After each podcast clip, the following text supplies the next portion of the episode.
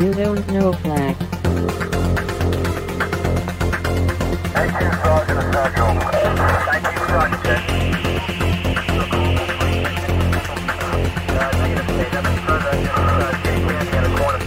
Don't know Flack. Welcome to You Don't Know Flack, a podcast full of stories about retro gaming, retro computing, video games, arcade games, and technology from a guy who was there and still is. My name is Rob O'Hara, but for the next 30 minutes, you can call me Flack. Episode 206 Lego. Greetings and salutations, listeners, and welcome to another episode of You Don't Know Flack. Today is July 30th, 2021, and I am your host, Rob Flack O'Hara. On today's episode of You Don't Know Flack, we will be talking about Lego. But before we get started talking about Lego, let's load this week's notes from my trusty Commodore 64, and it takes, unfortunately, just a minute to load. So while there's a loading, uh, we have just a few minutes to chat on this week's loading time. Loading time. Loading time. Loading time. Welcome back to another episode of You Don't Know Flack. I got to tell you right off the bat that uh, there are two ways now to enjoy this show. You can listen to the audio podcast, and the audio podcast will be there forever and ever. That will never change, it will never go away. But if you're more of a video person and you enjoy watching videos and you want to see my good looking mug do this show, then you could go to youtube.com forward slash sprite castle, which is the name of my other podcast, but I'm combining all of my uh, gaming related and uh, podcast relating videos over uh, into one channel. I had some of it on robohara.com.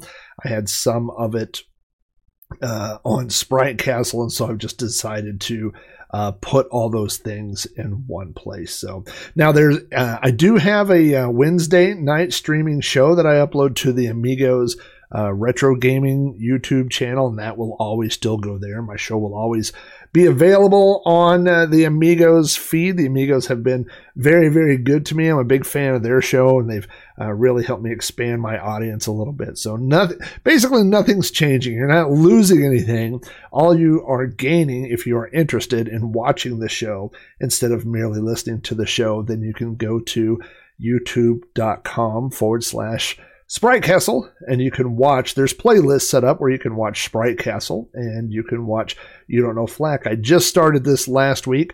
I did the first episode of Sprite Castle, where I covered Burger Time. So if you want to watch gameplay video and you want to see the pictures and things uh, that I'm talking about during the show, then you can watch it right there on YouTube. I will say that the video version of this show has about 50 unique pictures. So every time I'm talking about a new uh, topic or a memory or things like that, there's probably a picture to go with it. Some people are not interested in the video versions. Uh, I, I can tell you, for the most part, I listen to podcasts uh, either when I'm working from home or when I'm in the car. So I don't watch podcasts. I normally listen to podcasts, but I thought I would dip my toe into the world of video. So if you are a video person, it's out there. But again, the uh, audio version will always be there. If I decide that I don't uh, like doing the video version or there's not enough people are watching it or anything like that, then the video part may go away someday, but the audio version of this show, as long as I'm doing a show, the audio version will be there. So, again, uh, if you want to see last week's Sprite Castle, where I played uh, Burger Time, you can go to youtube.com forward slash Sprite Castle and uh, check out the playlist there and watch that.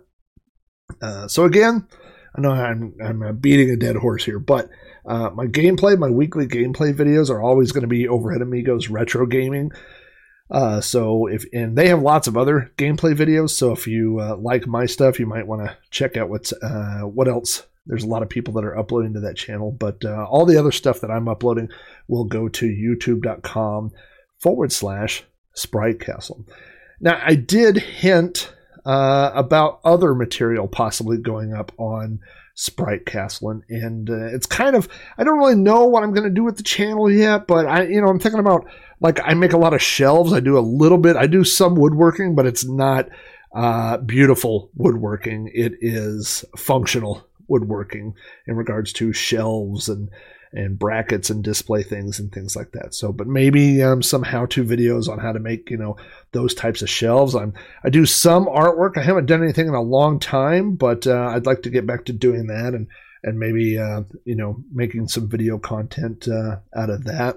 I may upload things about some of my collections. Um, or, or going out thrifting shopping. I don't really know yet, but uh, all that stuff, if it's related to these shows and these same type of topics, then uh, that's where I plan to upload that stuff. Uh, I wanted to talk a little bit about Amigathon. Now, you know, I um, had really pushed Amigathon over the past several weeks. Uh, Amigathon is an extension of Extra Life. It is a fundraiser uh, that happens annually where people stream for 24 hours and they play games and they get donations. And uh, the Amigos uh, podcast, John and uh, Aaron have set up, they've kind of established this thing that they do every year uh, with Amigathon with all their Amiga friends and, and people that have uh, followed the podcast and some of the friends they've made in the community. But uh, this year they decided instead of doing the stream for an entire 24 hours, they were just going to do 12 hours and then turn it over to other streamers. And so I was uh, fortunate enough to be included in that. So my buddy Jeff, who I've mentioned in uh, probably every episode of Sprite Castle, um, Jeff and I were uh, made friends in in middle school. We became friends, and, and we've been lifelong friends. And uh, we he was the first person I knew that had a Commodore computer in his bedroom. I knew people that had them in their homes, but nobody who had one in their bedroom. And after I saw that, I begged my parents. I was like, I need a Commodore. I sound like Veruca Salt. Daddy, I want a Commodore. and I want it in my room now. And uh, so I did eventually get a Commodore computer uh, that same year, and I got it in my room. Uh, and so Jeff, uh, some of you, if you go to my Wednesday night streams, you may see him in the stream as Steel Rat. But Jeff was able to join me, and so the two of us played some of the arcade games that we played growing up together. And we played a lot of those two player games where you could cooperate or you could just outright kill your friend. so uh, we played Joust, which is that way. We played Mario Brothers. We played Wizard of Wor. Uh, you know, all those type of games where if you work together, uh, you could get further in the game. And, and, you know, back in the day, we did used to try to work together. And then I would say that it was usually me who would kill Jeff and then pretend like it was an accident. and after two or three times, he would catch on that it wasn't an accident, and then he would just slaughter me in the game. So, anyway, now that we're older, there's no pretense of it being an accident. Uh, he has a pretty good idea that uh, I'm doing it on purpose, and so that was mostly what we did during the stream. as we played uh, a lot of those games and and uh, just slaughtered each other. But we had a really good time. And the best news was that Amigathon sat uh, a goal, they set a goal, I should say, of $5,000 to earn. And before the stream ever got to my stream, so after, before they were done with their 12 hour segment, they had already broke that barrier and they had set a new goal of 6,000 and they had broken that. I think by the time I took over, it was at 6,100 and uh, it was. Uh, 66 something. You know, I mean, I knew it was going to be hard to get donations because people had already been donating for 12 hours. Uh, so a lot of people, you know, they've already they planned on donating and they did. Uh, but a few people uh, did go ahead and, and, donate during my show. And I was very fortunate to get uh, Frank from Retro Rewind. He sponsors uh, Sprite Castle and he sponsors the Amigos podcast. And he's really involved in the retro community, and uh, retrorewind.ca is his website. And he sells peripherals and add-ons and, and things to repair and, and maintain and expand uh, retro Commodore computers, Commodore 64, and even he has stuff for the Commodore 16 and the Plus 4, and and uh, and of course Amiga uh, stuff. And he donated a few prizes to me to be able to give out during the stream. So he had it on both sides. He was donating prizes to give away, and he was uh, donating money to the cause. So very very generous guy. Um, but uh, two of uh, the people that were on the stream, Buck Owens ended up winning a freeload cartridge, which was the fast load clone cartridge.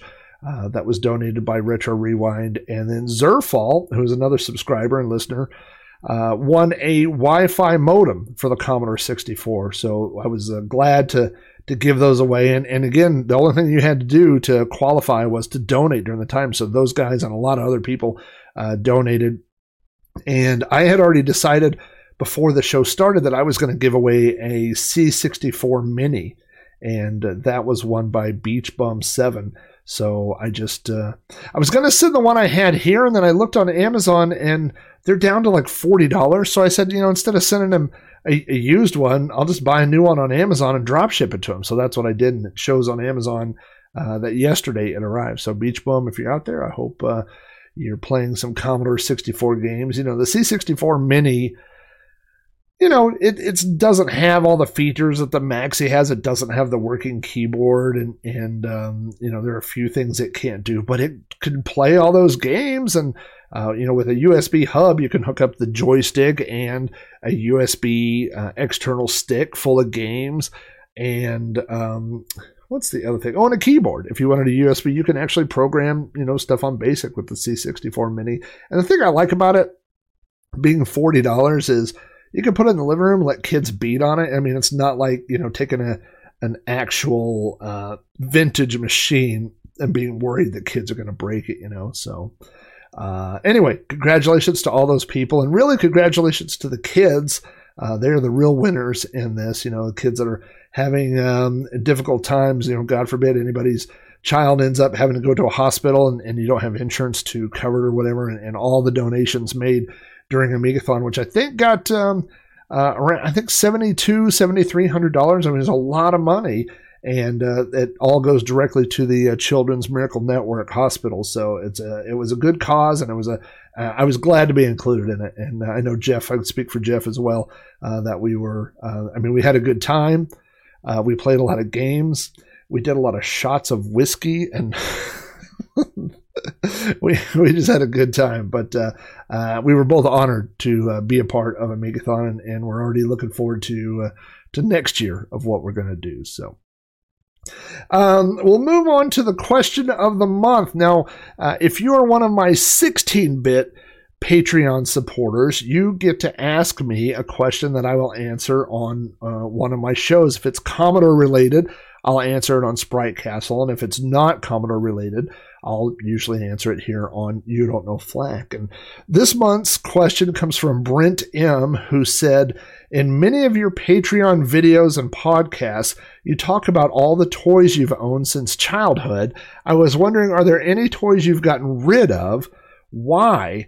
And if so, are there any that you regret parting with? Well, you know, when I do uh, my podcast, I mean, I have a, a, main camera view, which if you're watching the video, you can see, and I've got some computer stuff behind me, but there's a whole nother view to the side that you don't really see, which is bookshelves and lunch boxes and some toys. I have uh, so many toys and my my future immediate goal is to replace the shelves that are behind me with some bookshelves and so i could get my toys and and uh, collectibles and things out of the garage which is not doing anybody any good there and put those up on display. So when that happens if you watch my uh, gaming streams or if you watch the video versions of these shows uh, you'll be able to see a little bit more of that collection.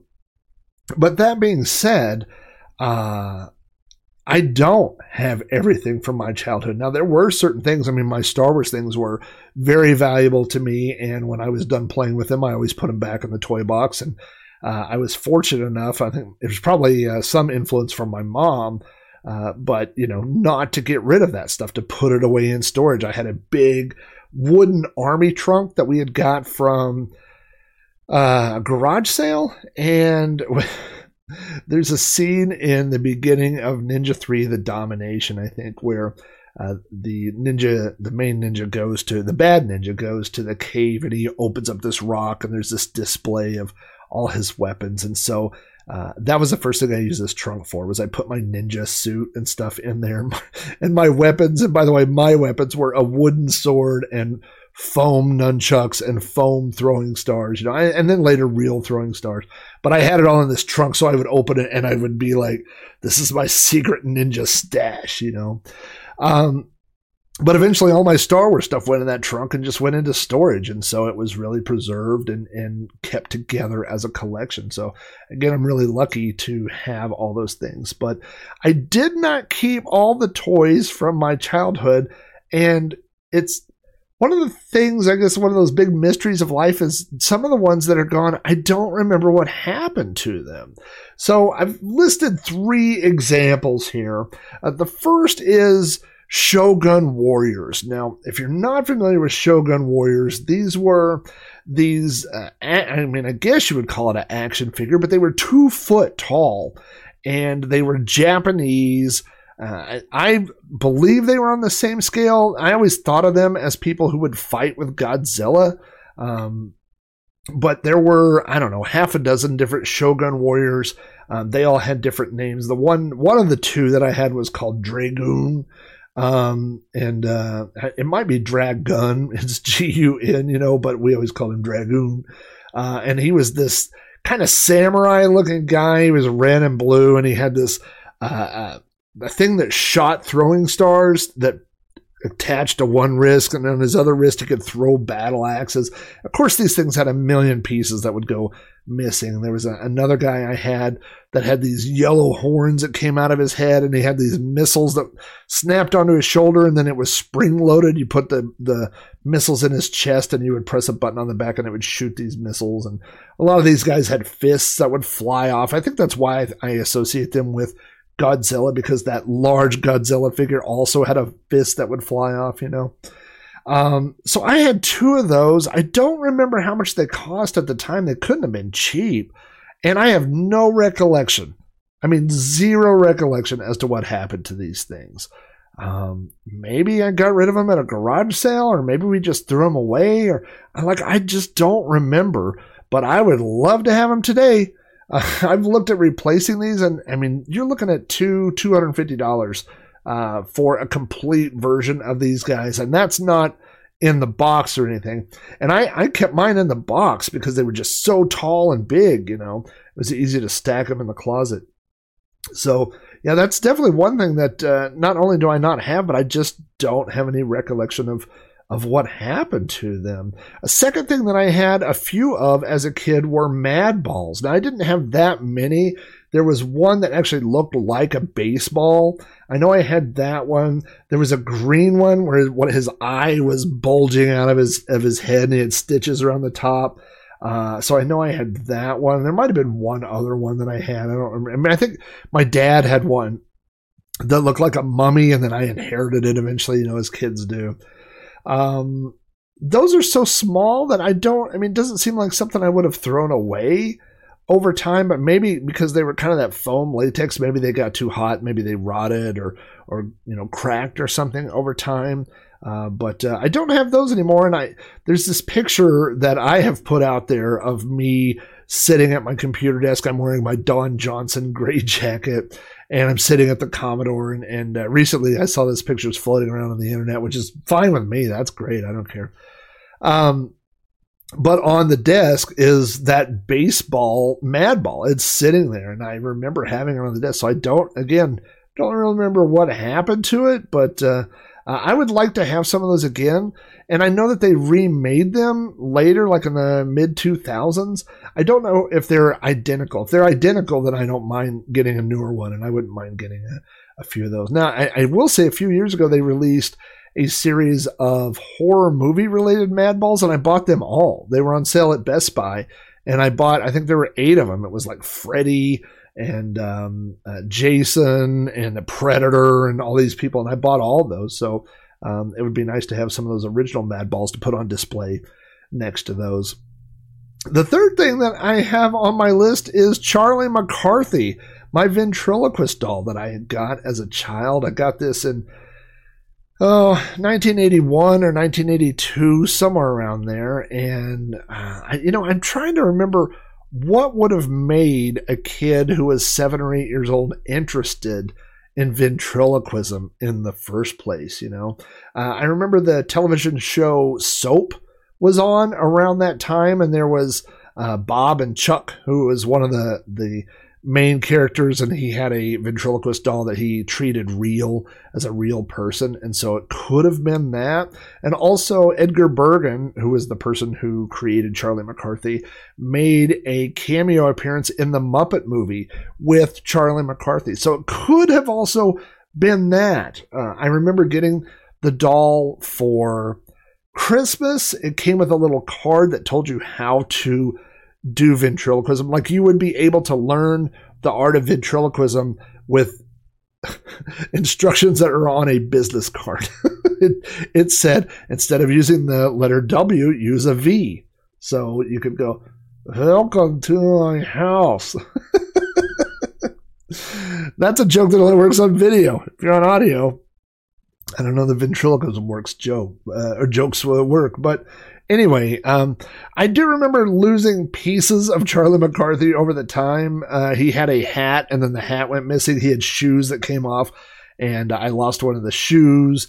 I took it to school a few times, and I think you know maybe kids took pieces off him. He had a monocle, and I lost that, and so I, I think. And then at some point with those cheap ventriloquist dolls, what happens is either the string that controls the jaw breaks or the jaw itself, the hinges break. There's little pegs where it goes in.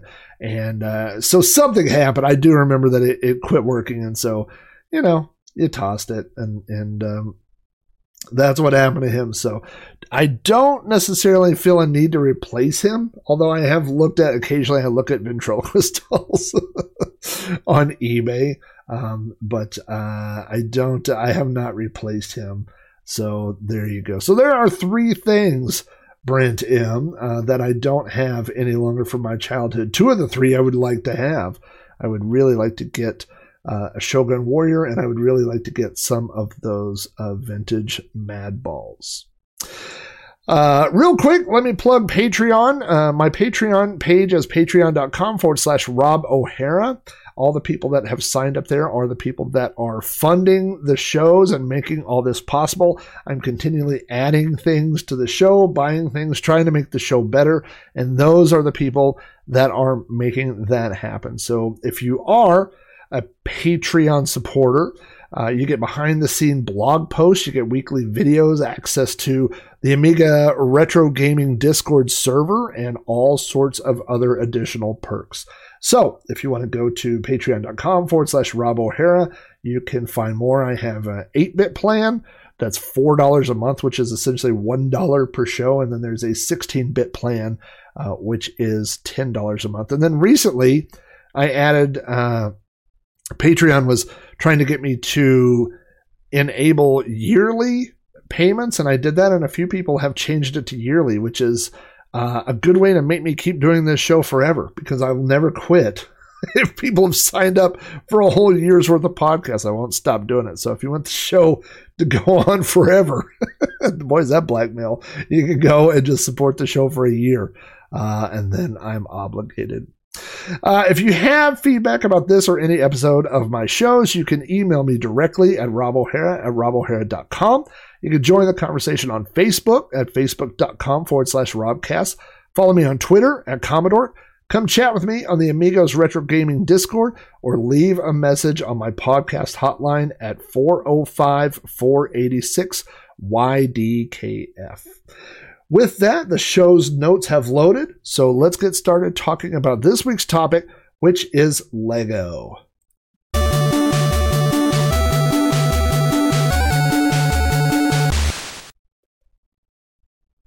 You have to forgive me. I'm still trying to get my audio levels. that was a little loud. my apologies to that.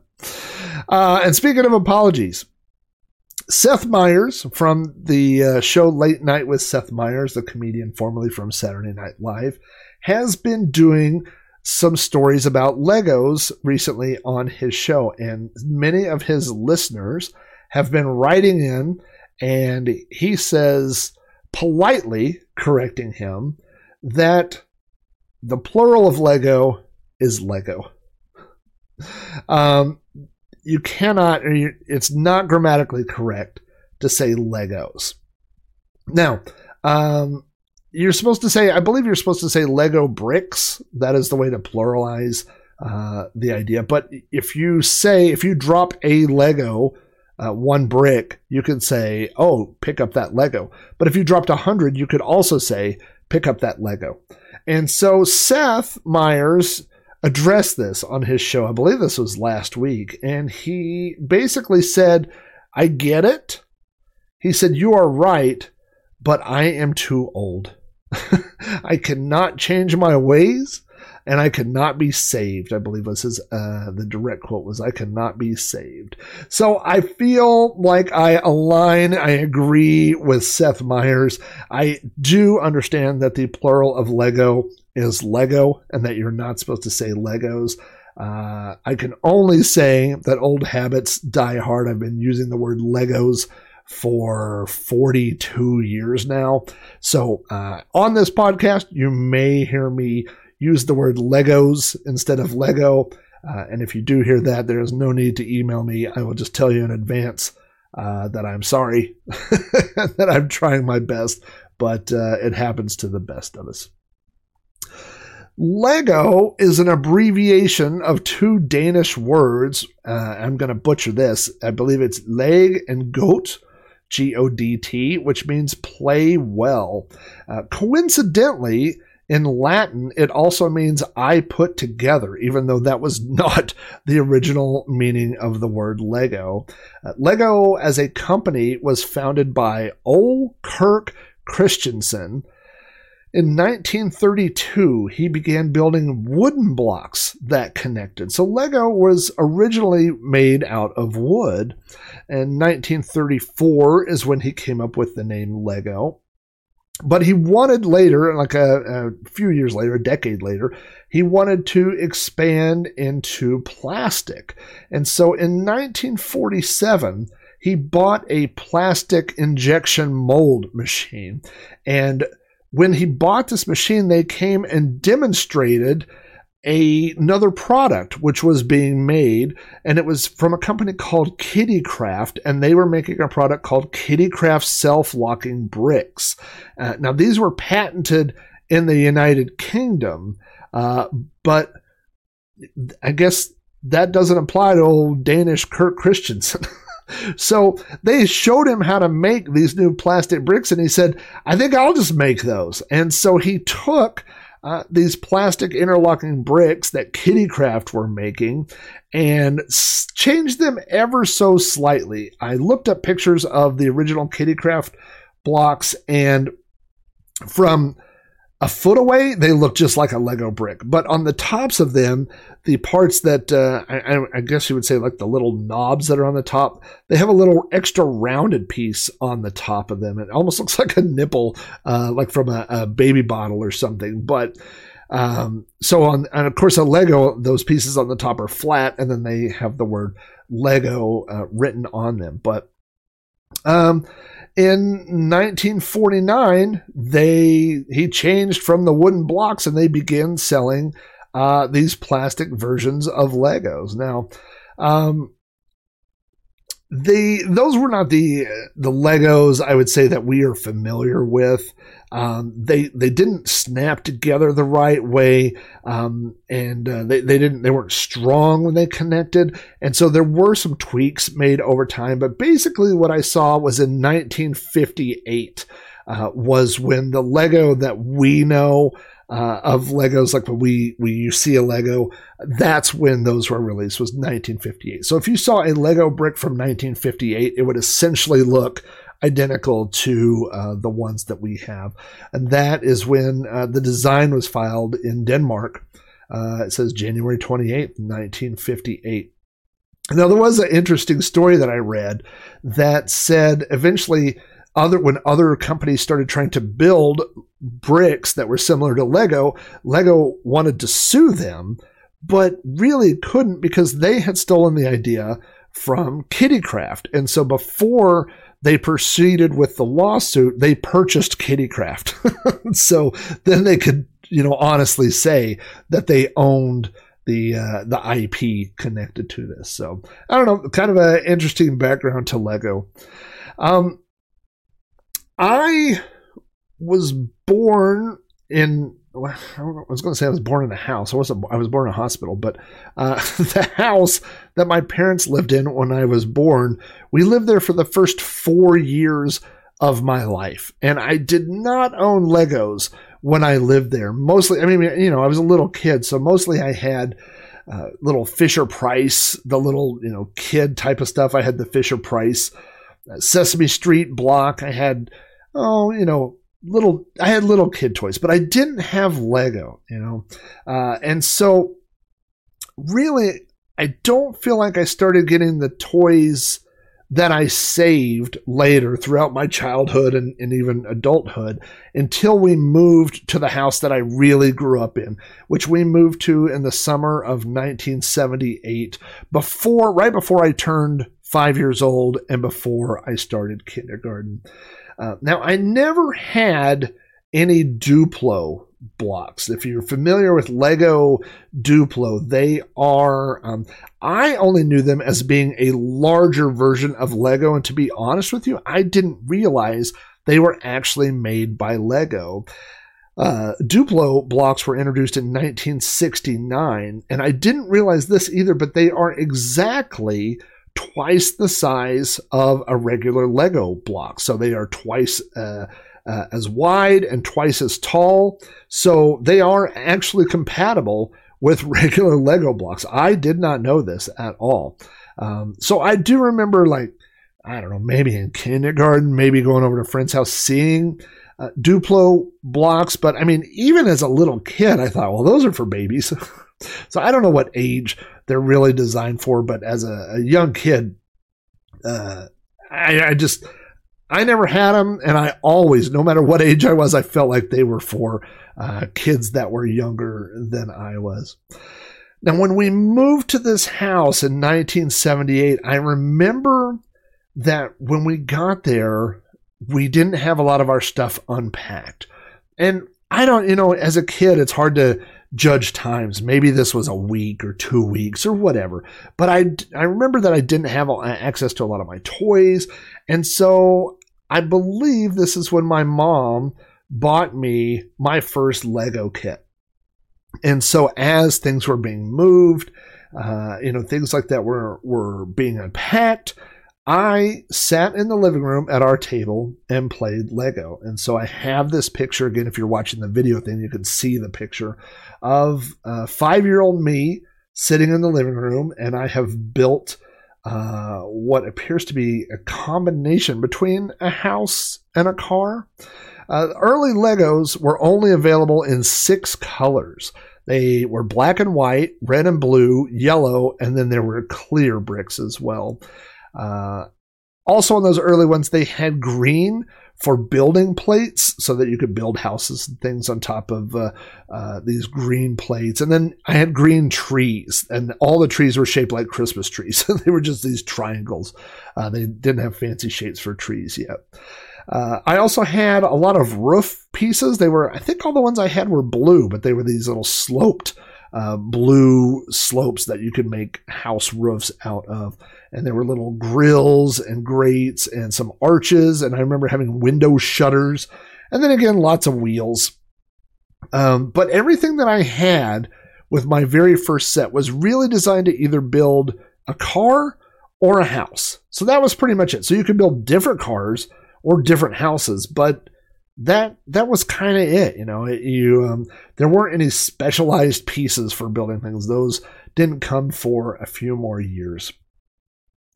Now there was a evolution of Lego people that came, and the very first ones I had are referred to as Lego Family. If you've never seen these, the the it really just has like the upper torso, and it's a two by two block and in the middle of that two by two block is a hole, and this big head snapped into it, and it had a big round head with a face on the front. And you had interchangeable some different hair uh, or hats, and then on the sides of that block that held the head were those little things. I don't know what you call them, but they were like interlocking, almost like a, a, a interlocking piece where you could make uh, long arms, you know.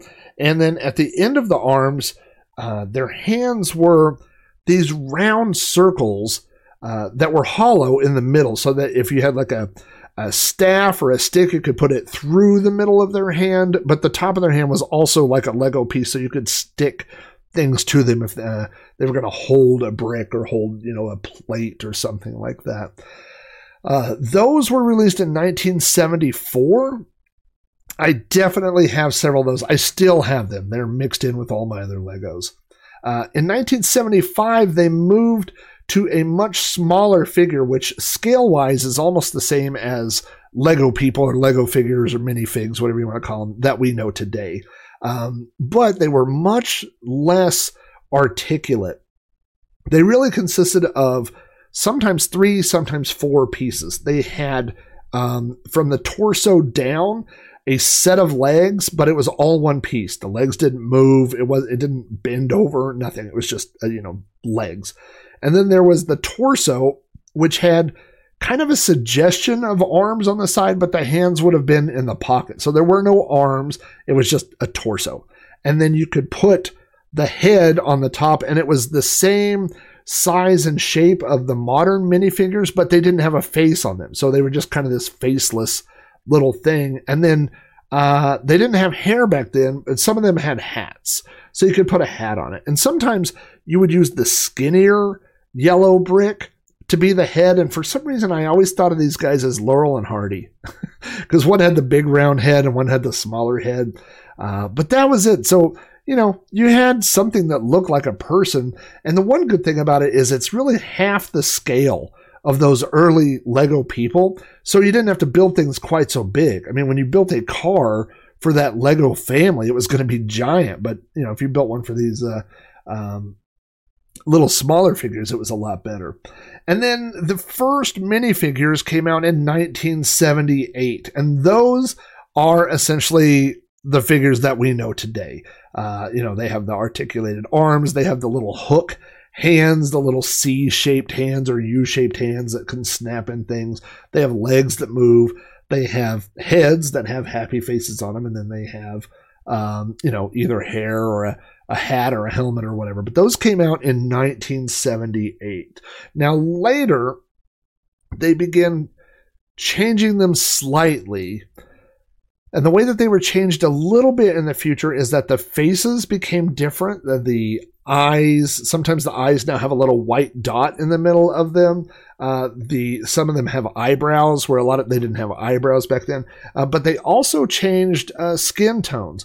Um, when the uh, original Lego figures were made, they were made to be yellow because they said they did not want them, you know, no, they wouldn't, didn't want them to be associated with any particular race. They were just Lego people. Uh, but later on, they did change and add skin tones. They made um, uh, they lightened it for some of the characters. Uh, there are uh, African American. Uh, they started those with uh, basketball figures. They made famous basketball players, and, and of course, you, you know, you'd want to have appropriate skin tone for those. So that was kind of when those changed. But that was many years in the future. I mean, the Lego figure that you think of today really started in 1978. the one of the things that you had to do once you you started collecting Legos is you had to keep them in something. Now they did sell officially branded Lego boxes and there were Lego like buckets like a pail, but I didn't have any of those things. What I had was the lid from one of those Tupperware cake carriers. So uh, if you think of this cake carrier, the bottom is just a, a square, plastic square that has a handle that goes all the way around it. But the lid would go over a cake to protect it, right? And so if you flip that upside down, it becomes, you know, a carryable tub. And so that's what we called it my tub of Legos or my Lego tub. and that's where I kept all my Legos. Uh, some people did keep the original boxes, and they would, when they were done, they would sort the Lego all back to where it went or whatever. I was not that kid. I was perfectly content with throwing them all in the tub. Uh, I did save the instruction booklets that came with the kits that taught you how to put things together, but uh, but I did not save the boxes. I was perfectly happy, like I said, just throwing the Lego into this uh, you know big plastic bin, and that's that's where I stored them. So, you know, I had the one or two sets. I had a set, you know, to build a house. I had a set to build a car. I, you know, so you got some wheels, you got some bricks, you got some roof pieces. Maybe if you're lucky, a window or two. Um, but that's what I was building. I was building houses and I was building cars, and occasionally I was building cars that look like houses. was pretty much the extent of what I was doing. And then my mom bought me this book from the store.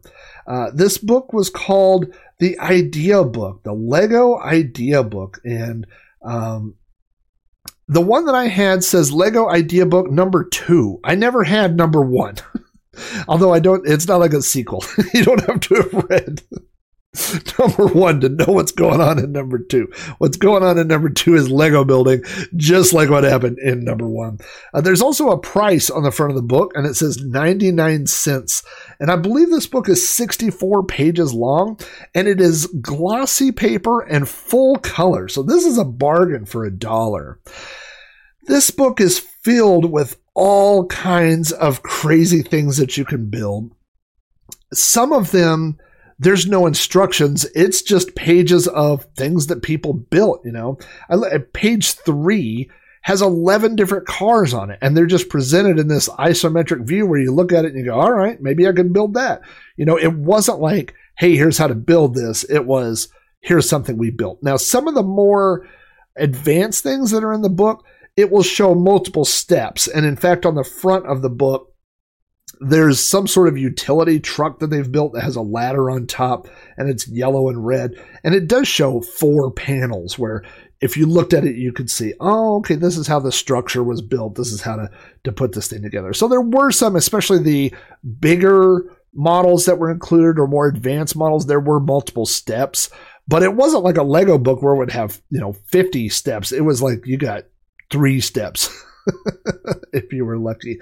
I don't think the book has any words in it at all. I think it's just a picture book. And what was really fun this week while researching this episode, I remembered that I had this book. I didn't remember what the name of it was, but a quick Google search turned up the entire book online, multiple places in PDF format. And I had a really good time going back and looking at these pictures. It really brought back a lot of memories. Um, one of the concepts that this book introduced to me was this idea of building large, I don't know really how to explain it, two dimensional things. There are some pictures of like birds and animals and things, and they're not like a 3D thing you would build. It would be like, imagine if you just built it completely flat like it would lay flat on your desk. So you could stand it up and it would be tall, but it would just be one brick thin. And I never thought of building things like that before with Lego. So uh, it was really an eye-opening moment for me in Lego was the idea that you could build all these different uh, types of things.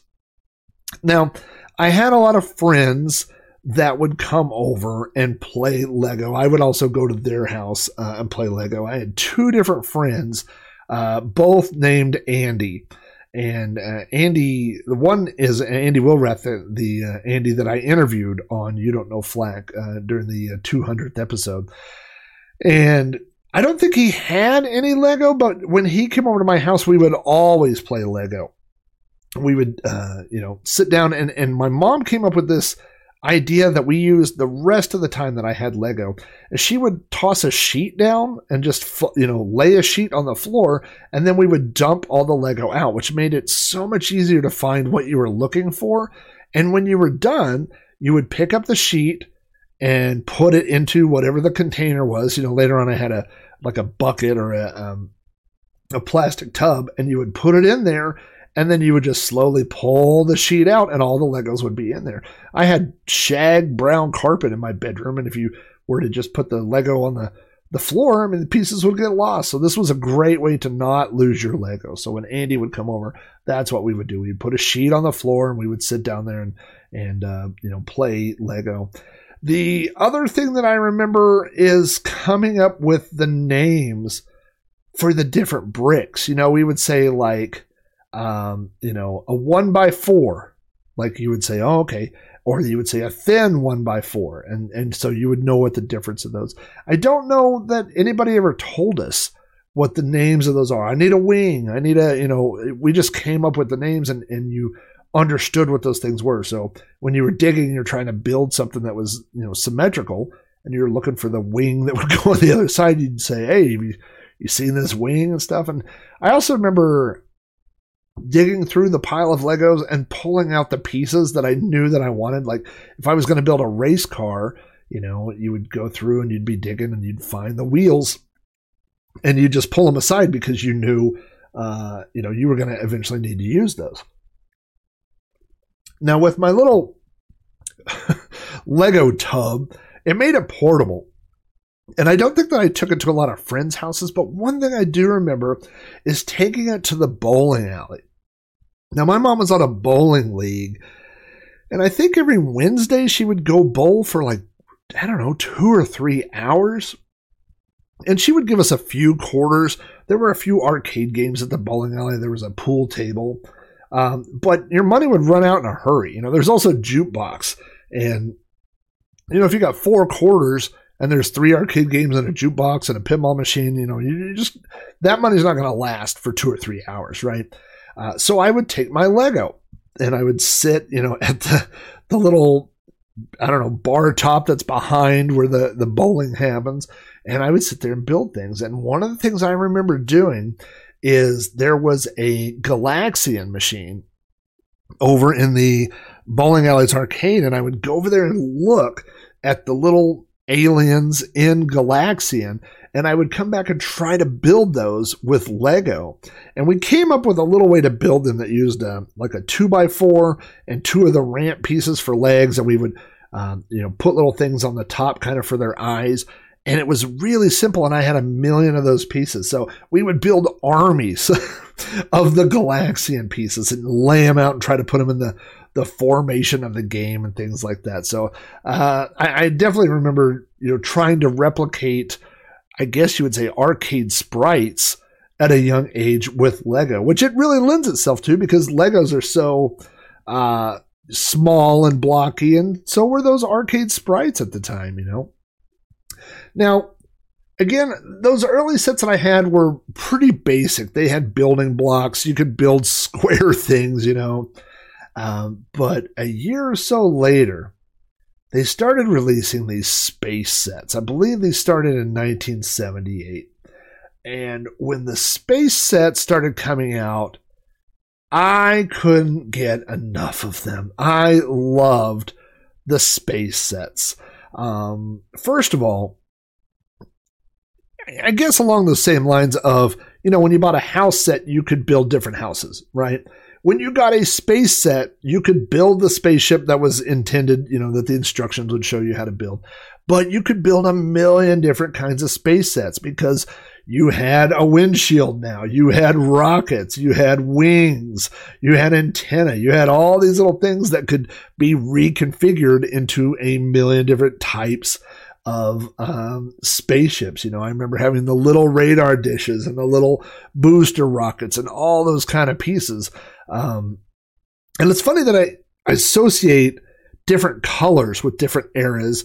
I mean, when you think about the Lego space, you know, I, I only think of gray. So I didn't have any gray Lego before the space kits came out. And all of a sudden I had a lot of gray pieces. You got a lot of gray platforms. You got all, you know, a lot of specialized gray uh, little pieces. I got a, a, a couple of those um, uh, building platforms that had moon craters on them, so you could build uh, your little space base or things like that. You know, um, but again, back to the the um, you know the example that I was saying with the house. When you got house pieces, you could build houses. Well, with the space thing, you can build spaceships. Like you, you know, you're not going to build an ice cream truck with space wings or whatever. I don't know. I guess you could.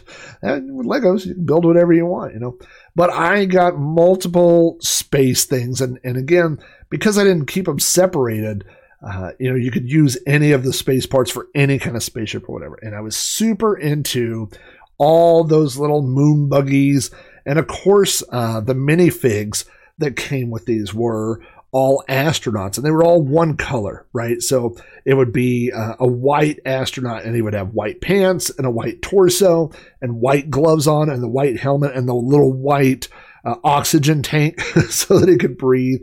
And then you got the red guy, and then you got, you know, the blue guy and the yellow guy. And it was so cool to have all these different little astronauts to build your little army. Um, and I don't remember how many of those guys I had at that time. I mean, not very many. But then I got the Lego kit that would change everything for me. And that is the Yellow Castle.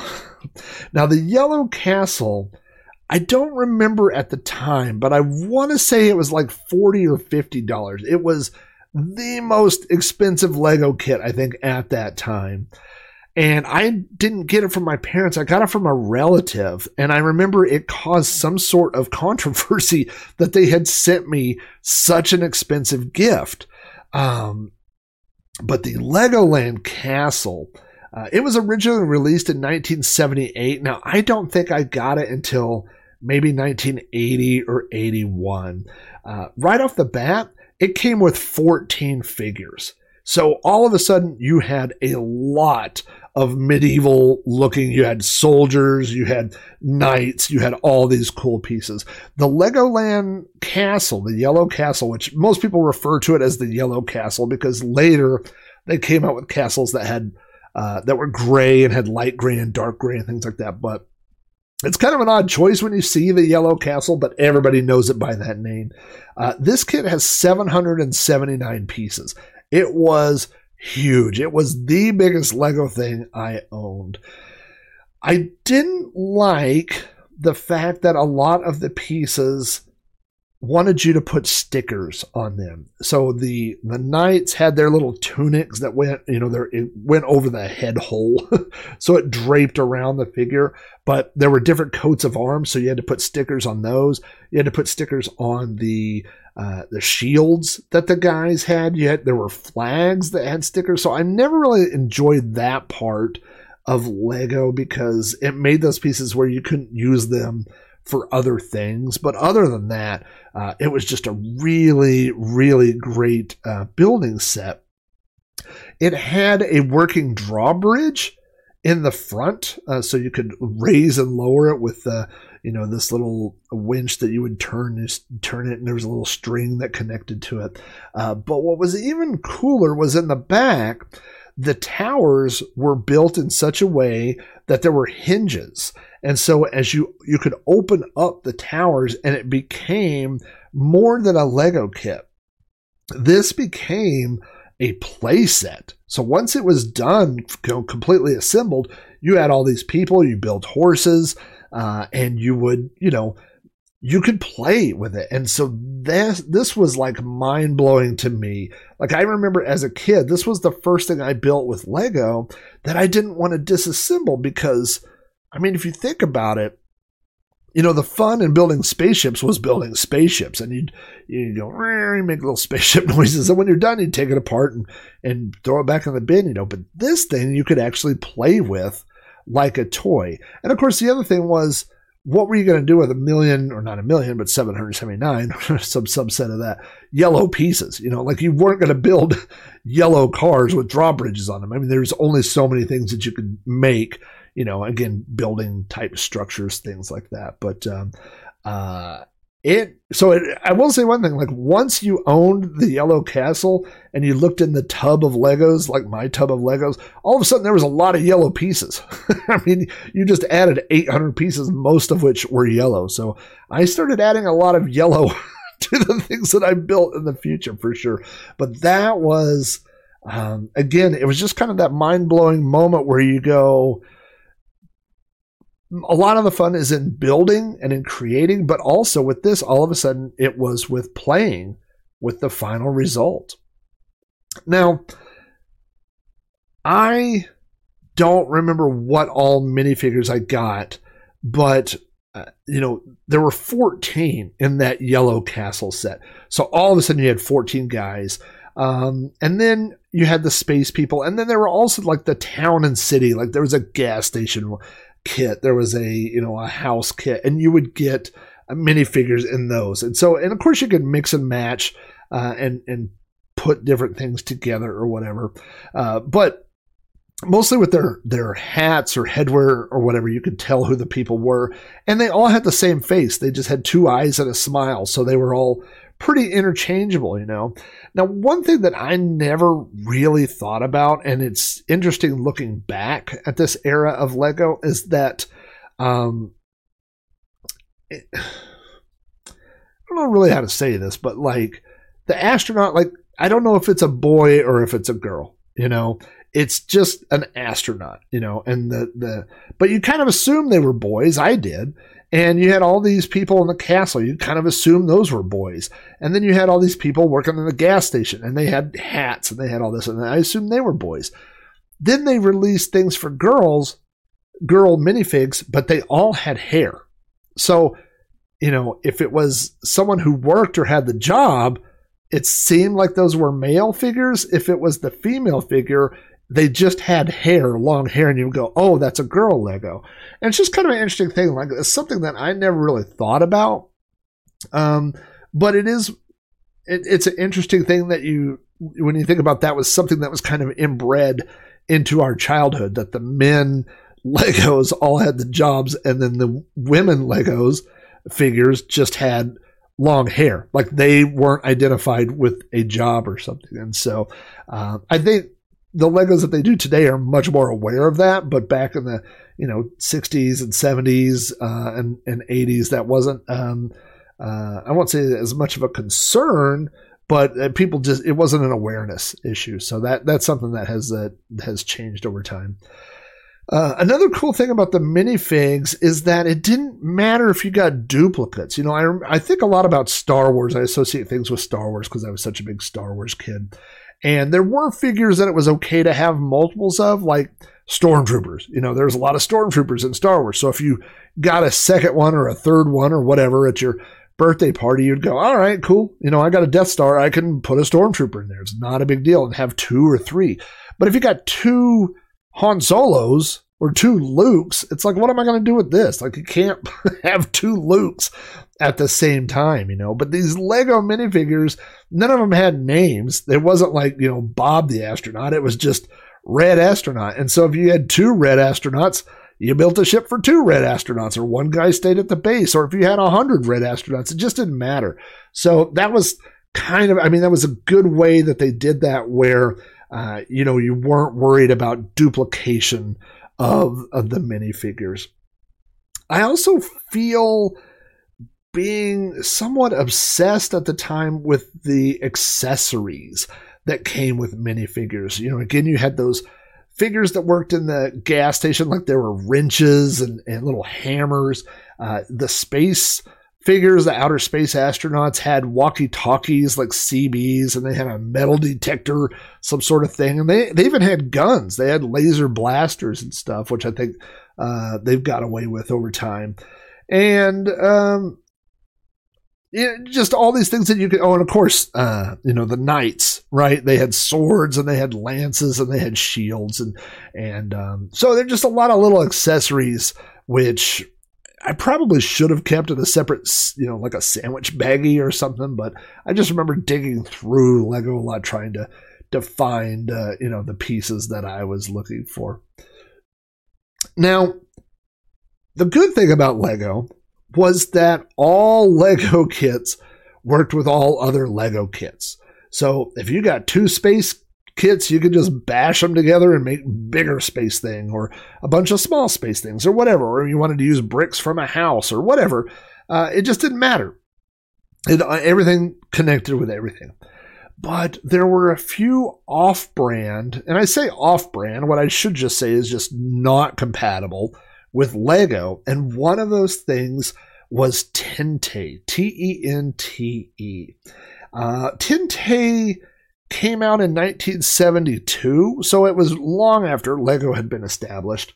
And they specialized in commercial and military vehicles. I had a couple of different boats. I had this big warship and I found a picture of the one that I had.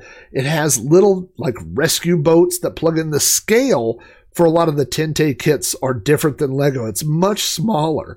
Uh, so, you know, if you imagine like a Lego, there would be an entire, you know, helicopter that fit on this Tente boat that covers like two little Lego squares, you know. So so it was much smaller so you could build more detailed or more, you know, larger uh, scale things.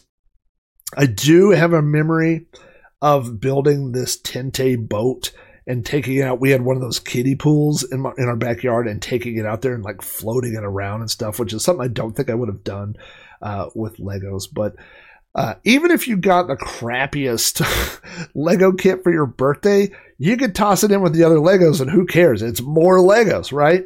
But when you got Tente, they didn't work with Legos. They didn't quite fit. They didn't snap together and you couldn't use those pieces for other stuff. And so you didn't want to mix that stuff in with your Legos. So I had a little separate thing for the Tente pieces.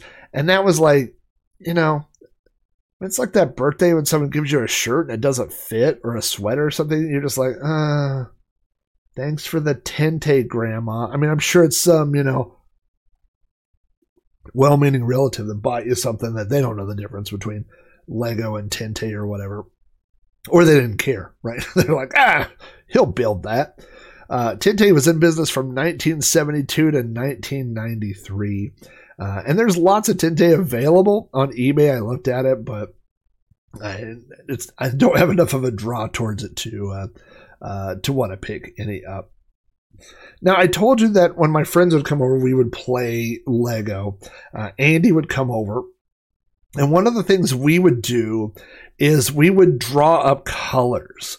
So I would say, okay, I call gray and yellow. And Andy would say, okay, I call red and blue. And, and so you could only build things using those colors. Of course, I, you know, being the, the having the house advantage and the owner of the Legos would always call gray because gray got you all the cool uh, outer space pieces, you know. But Andy liked to build buildings and things like that. So red and blue was just fine for him. And then Andy's little brother Matt uh, Matt was in between ages. He was older than my younger sister, but he was younger than Andy and I. And so uh, sometimes he would play with the girls, sometimes he would come in and play with us. And when he came in and played with us, we would always be mean to him. and so I remember we would like give him the worst colors. Like I remember one time saying, you can only build things in white and see through colors. so um, you know, he would just make it as miserable as possible for him. Uh, or like we would say, you have to use green, which meant that you only got, you know, the platforms and trees.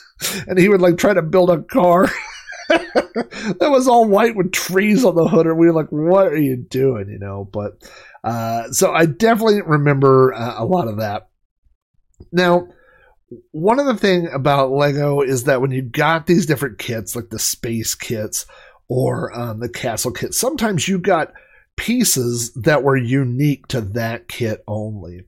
And my other friend Andy, who lived down the street, had a kit called the Command Center. It was the Lego Space Command Center. It had this giant radar dish on the top, and it was blue, and it had these astronauts inside. There was a little buggy, and um, uh, you know, it was kind of like a little command thing. It was built on one of the gray bases, one of the moon crater bases, but it had this one piece and it was like a big, giant, big screen TV that had a picture of the moon and an astronaut and stuff. It was the coolest Lego piece. And um, we were playing Legos at his house one day and he had left the room or something. And I took that piece and I like, I mean, we were probably eight and I'm 47 and I still feel guilty about it. I should mail it to him. I should take that piece and mail it back to him right now. I probably still have it, you know. Um, but I was like, I just love that piece so much. And uh, I put it in my pocket and I went home. And I remember he came over one time and he was like, Hey, I lost that piece and now it's here. And I was like, Oh, you know, I must have got it with some kit and it only came with that one kit and i didn't have that kit you know and so i know that he knew that i took it i really like now that i think about it I feel bad. And the worst part was I couldn't use it. Like if he was around, I couldn't build anything with that because they didn't know that it was there. You know, I I think he did um, you know, eventually call me out like he busted me with it and, and I was like, No, I just found that one piece somewhere magically in the dirt. but yeah, I was rotten. So Andy, if you're listening out there, I'm sorry. Um now one of the things about our rules as far as building Lego is that when you were done, that was it. Like when we were done playing Lego for the day, you took everything you built, you took it apart, and you threw it back in the tub. Now, there may have been slight exceptions, like if you built a small buggy or a small car, you might toss it into the top of the tub. But anything that was big, it got broken up and uh, and thrown back in there. You know, so uh, uh, that was one thing that was about Lego was you enjoyed the experience. You know, you built it, you played with it, but when it was over, that was it. It was not like something that you put up on a shelf and you saved or whatever. You took the pieces apart and then, you know, you would use them the next time. Now, there were a couple of different things that I used Lego for as I started getting a little older. This was like fifth grade, I guess, fourth, fifth grade, somewhere around there. And one of the things I did was I made a movie. We had a, a video camera, VHS camera, and I made a Star Wars movie one time. And so I got figures out and I made some backgrounds. I drew backgrounds on paper and I taped them to a box. Uh, and I wanted a scene where I had um, speeder bikes flying through the forest, but I didn't own the speeder bike toy. So I made one out of Lego and then I made a little cardboard uh, cross and taped it together and put strings on it like a marionette thing, you know, like a thing that control marionettes. And I put strings that went down and snapped them into in between blocks. And so I made this kind of marionette controlled speeder bike and then I put a real figure on top of it, a real Star Wars. I had the biker scout, so I put the figure on top and then I would set up the camera and I would fly this thing past the camera. And if you moved it fast enough, you couldn't uh, tell that it was Lego. I mean, it just kind of looks like a big blob thing, but uh, uh, but anyway, there was a scene in my movie where uh, the speeder bike was going to explode. And so I built an even smaller, a really small version of the speeder bike, and I didn't snap it together. And I taped strings to all the different pieces. And so then when I hit record, uh, I grabbed all the strings and pulled them apart so all the pieces would kind of tumble apart. Of course, it didn't work very well, but you know, in my head, I was I was making models and blowing them up and, um, you know, I mean, you know, in my head, you would not be able to uh, distinguish this from Hollywood special effects. Uh, this is another picture that I do have on the, the video. And if you look at it, I mean, it very obviously looks like a small pile of Legos with strings on it. So um, in my head, in my imagination, it must have uh, looked better than it actually did, but it didn't look very good in the, in the final film. Uh, one other thing that I used Legos for was in fifth grade, we had signed up for a project, and one of the things that you could do was build a maze for a mouse to run through. And so, uh, you know, I, some of the people were like, "Oh, my dad is going to help me do woodworking or this and that," but I, I just thought, well, I could build um, a maze out of Lego, and so I got one of those building plates. And I built a little maze out of Lego, and I don't know, I made it three or four bricks tall or whatever, and took it to school and one of my classmates had a hamster or something and brought it to school and we were going to let this hamster run through people's mazes and not very many people built mazes three or four people i think. But um, when i got mine out i just remember underestimating how large a hamster is because this thing just walked over the top of my maze. I mean, it wouldn't even fit in the stupid walls that I had made. I mean, I had made a maze, I think, to the proper scale if the actual minifigures had a pet hamster. If they had a hamster, it would have worked great. but a real life hamster, this didn't work at all.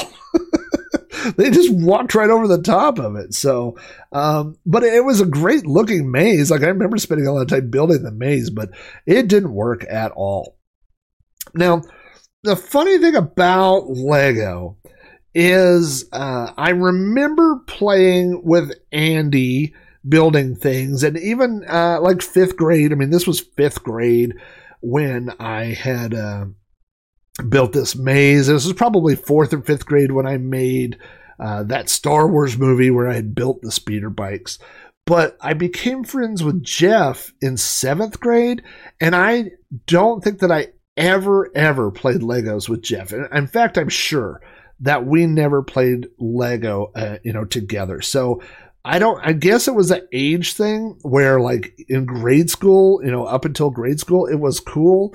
And then by the time, you know, you hit seventh grade, Lego was not cool at all. Now, one of the things that Lego tried to do to make Lego cool, I suppose, is they released a series of commercials. And in 1987 uh, was the one that I remember, and it starred Zach. Zach. He's the Lego maniac. Uh, so in 1987, we got Zach the Lego Maniac. And fortunately, there were no kids in my school named Zach at the time, but I imagine across America, every kid named Zach was referred to as a Lego Maniac. I don't know if Lego got complaints or I, I got a feeling that it was hard to relate to because there weren't very many people, I don't think, named Zach. Because in 1989, they did another one and it became Jack. And this was Jack the Lego Maniac. Now, I was too old uh, in 1989. In 1989, I was working at a pizza place, you know, so I wasn't playing Lego, but uh, you were definitely aware if you watched Saturday morning cartoons, which I did when I was still 16. I got up and, uh, you know, watched my Saturday morning cartoons. Uh, but these commercials, you know, with, with Zach and Jack, the Lego Maniac, uh, were, you know, pretty prevalent and, and they were very, very 80s with, you know, spiked hair and, and neon signs and, and all the stuff that you think of as being 80s. Um, in the early 90s, they did these again, but there wasn't a name. So there was no Zach and there was no Jack. It was just a generic maniac, I suppose. Uh, so they just referred to this kid as the Lego Maniac, but he didn't have a name. So maybe kids named Jack and Zach. Um, or what if you were named Jack Flack? That would have been awful. Um, maybe they got complaints or something. So eventually they just went to a regular uh, Lego Maniac. So I do remember these commercials. Um, you got to think though that uh, you know in the late '80s and early '90s, um, you know if you go back to when I got into Lego, uh, what's Lego competing with? Right? I mean Lincoln Logs or Erector sets or whatever you know whatever you would get kids at the time. Um, and then very quickly they're competing with Atari. I mean, in the late '80s, now you're competing with you know Nintendo and things like that and Game Boys. So they they really had to up their image to make it look uh, or seem a little cooler. But uh, you, you only have to imagine that the that they were they were struggling, you know, to remain relevant at the time. Now, in 1995, I took a work trip to Minnesota. And while I was there, I stopped by the Mall of America. And the Mall of America is the biggest mall in the United States. It's not the biggest in North America. Um, I've been to that one as well. It's in Canada. But um, the Mall of America is gigantic. I remember one of one of the stories I like to tell is when I walked in, I needed some batteries uh, or a battery for my camcorder, and I asked a guy uh, if there was a Radio Shack, and he said yes. There's one on the east end at the first floor and the west end on floor three. So there were two Radio Shacks. This mall was just gigantic. Um, but as I was walking around the mall, I, was, I went to where this escalator was, and as I started going down, uh, I became even with the head of a Lego dinosaur. And as I went down to the next floor, I could see gigantic Lego creations of dinosaurs. And I had never seen anything like this before. I had never seen um, larger than life scale Lego creations. And so this was at uh, Legoland at the Mall of America. And boy, I mean, it was life changing. I don't know, life changing is an exaggeration, but I hadn't been into Lego in a long time. I mean, probably 10 years. You know, I hadn't messed around with Lego. And so I didn't know that these places existed. I didn't know that a Legoland existed. I didn't know that they still sold. I didn't know they sold Lego anywhere but Toys R Us and Walmart. That's where I got my Lego from. Uh, so it was really cool to walk around and see all the creations. And I remember there was a lot of detail. Like they had built tiny little eggs that were unhatched, and then you would see like an egg that was hatched made out of Lego and little footprints and stuff. Just a lot, a lot of neat detail. And um, I didn't really think that Lego was making a resurgence or anything. I thought this was just kind of a one-off place, but it was uh, it was really cool just to kind of revisit Lego at that time. You know, now um, in the early 2000s, and this was around the time uh, I I definitely I, I don't remember if Mason was born. If he had, maybe he was like a year old or something like that. But it was right around the time that, that my son was born. And we had uh, gone to garage sale day, which was the neighborhood garage sale day in my old neighborhood where everybody would have garage sales. And I went up to a garage sale. This was pretty early in the day. This was like the second or third garage sale we went to. And I saw the largest collection of Legos I had ever seen. Um, probably 15 gallons, if that if that's a I mean like a almost a 20 gallon tub full of Lego. And they wanted $200 for the Lego, which is I mean, honestly, probably worth it at the time. Lego's expensive, but also I didn't have $200. I had a 100 bucks. And so I, I told the people, I said, listen, you're not going to sell $200 worth of Legos on garage sale day. Like nobody is walking around here with 200 bucks, but I will pay you $100 right now. I've got $100 cash. I will pay you. I'll carry that off. And we talked about it and they agreed. So I bought, now I don't know how many Lego I had at the time. I mean, if you wanted to compare it, maybe half that. So maybe I had 10 gallons worth of Lego and then all of a sudden now I have another 20. So I ended up getting a 28 gallon tub for my Lego, which is large, and it is full. I mean, that's how many Lego, and I, I still have these. Um, but the fun thing about this was it was a lot of new types of Lego that I hadn't seen. You know, the last new Legos I had got were in the early 80s. And I remember right on top, of course, they had also included all the building books. So you had all these books, and they had right on top was this pirate ship and it had big masts and there were pirates and little treasures that had gold coins in them, like treasure chests and trees that I hadn't seen.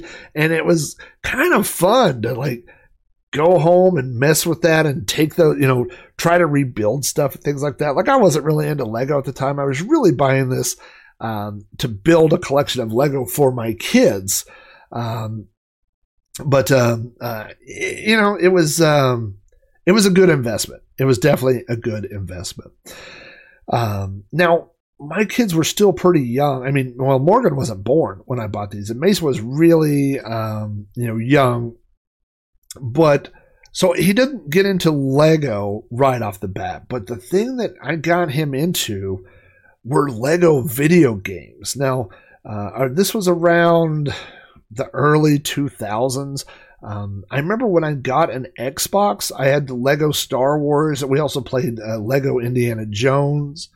Um, we bought a Honda Odyssey in 2003, and the Honda Odyssey had a rear drop down television screen, and the television screen also had RCA inputs. And so we went on a road trip one time. And I believe this is in 2005 or 2006. So Mason was like four or five years old.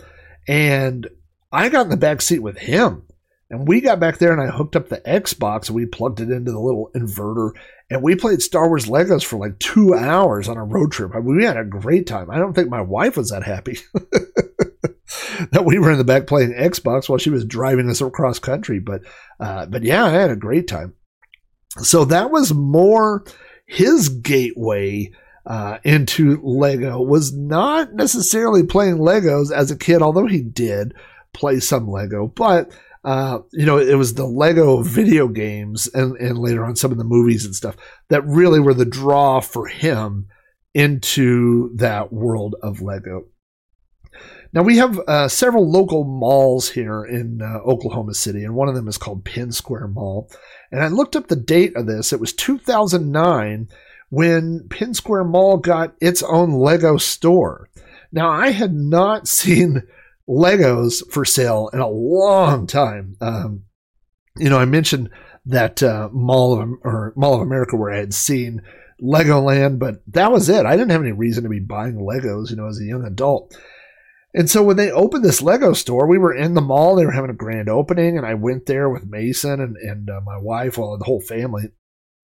And I was amazed at all the advancements that Lego had made, which sounds dumb. But in my head, I was like, well, Lego only comes in eight colors, you know? And just to go there and see, like, well, now they have pink Lego.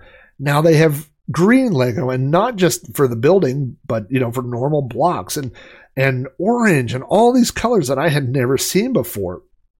Um, they also had this was around the time when the Star Wars box sets were out, and I also had no idea how expensive Legos were. Um, they had the Millennium Falcon, and I think maybe the Death Star. Uh, I think the Death Star was five hundred dollars, seven hundred dollars, something like that. I mean, it was just really, really expensive. Uh, and I had no idea. I had no idea uh, that Legos cost so much. Um, so we had a great time looking around, but uh, I don't think we bought. I don't think we bought much on that trip.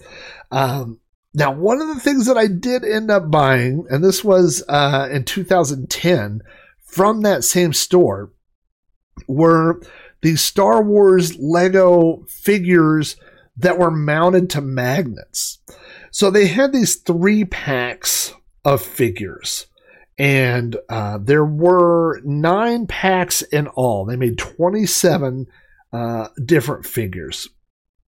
And um, uh, each pack, and I think they were ten dollars, something like that. I mean, I you know I spent some money to because I did eventually. Well, I don't want to jump forward in the story, but um, but I bought them and you would get three different figures. Like there was one kit that had Han Solo and uh, Biker Scout and uh, one of the Ewoks, and they were snapped onto, which is an important detail. They were snapped onto another brick which had a magnet on the back, and so you could use this as a kitchen magnet. But the figures came off the blocks; they were not permanently attached. Now I don't know why Lego started doing this. Maybe people were abusing the system. They were buying these and then selling the figures or something.